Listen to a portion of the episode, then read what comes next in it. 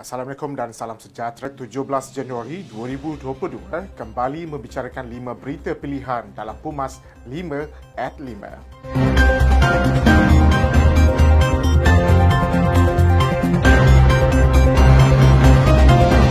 Tertinggi UMNO tahu bagaimana hendak menguruskan parti ke arah yang lebih baik dan mereka adalah orang lama yang bergiat dalam politik.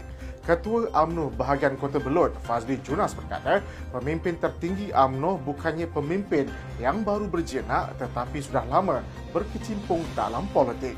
Kekuatan dan strategi yang paling terkesan dalam memenangi PRM Melaka dan beberapa PRK lalu dan ini ternyata UMNO dicemburi oleh pihak lawan malah ada yang cuba membuat pergolakan di dalam parti Fazli berkata ianya terbukti strategi serta kekuatan UMNO dalam memenangi pilihan raya negeri Melaka dan beberapa pilihan raya kecil dicemburi pihak lawan walaupun pelbagai tuduhan dilemparkan kepada pemimpin UMNO terutamanya kepada Presiden UMNO Datuk Seri Dr. Ahmad Zaid Hamidi namun beliau tetap tabah dan terus mengemudi parti dalam menghadapi pilihan raya umum ke-15.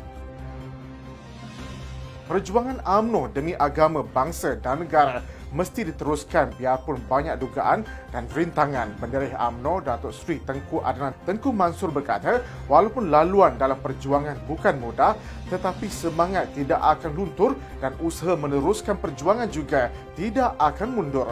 Beliau yang juga ahli Parlimen Putrajaya berkata, AMNO bahagian Putrajaya tidak pernah patah semangat, sokongan semua yang terus bersama parti amat dihargai. Apa yang penting katanya adalah kebersamaan AMNO bersama rakyat yang bukan hanya untuk ahli parti sahaja tetapi turut membabitkan rakyat di semua peringkat.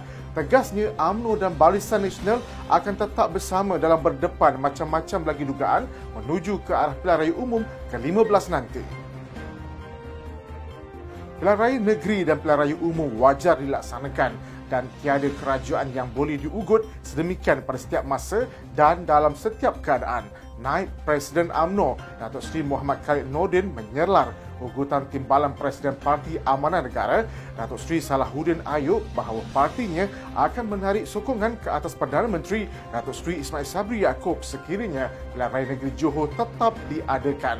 Ugutan itu sebenarnya bukan demi kepentingan rakyat tetapi kerana takut menghadapi pilihan raya dan menerima kekalahan dan ini terbukti kekalahan Pakatan Harapan dalam PRN Melaka dan Sarawak menghantui mereka. Sama ada perlu atau tidak, PRN Johor adalah sesuatu yang terpulang kepada budi bicara kerajaan negeri Johor serta istana Johor. Segala ugutan dan ancaman daripada Pakatan Harapan bukan faktor penentu untuk membubarkan Dewan Undangan Negeri.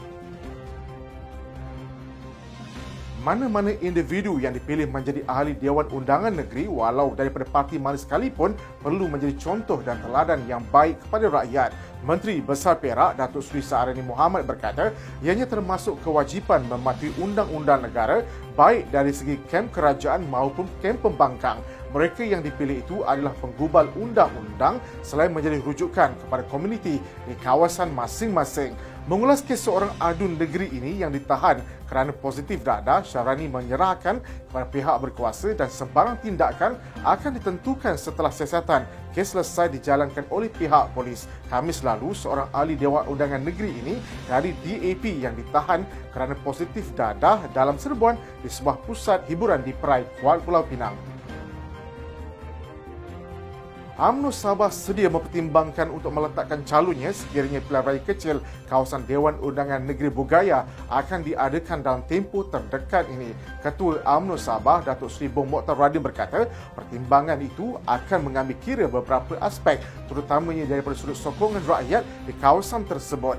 Pada pilihan negeri lalu, Barisan Nasional telah meletakkan calon untuk bertanding ianya diwakili oleh calon daripada PBBM dan Tewas pada parti warisan yang diwakili oleh Allahyarham Manis Muka Muhammad Dara. Dun Bugaya diisytiharkan kosong setelah penyandangnya Manis Muka meninggal dunia akibat masalah buah pinggang pada 17 November 2020. Bagaimanapun, PRK ditangguhkan setelah negara diisahkan darurat ekoran penurunan pandemik COVID-19. Menurut Bong, keputusan untuk mengadakan PRK akan ditetapkan oleh SPR dan Barisan Nasional bersedia menghadapinya.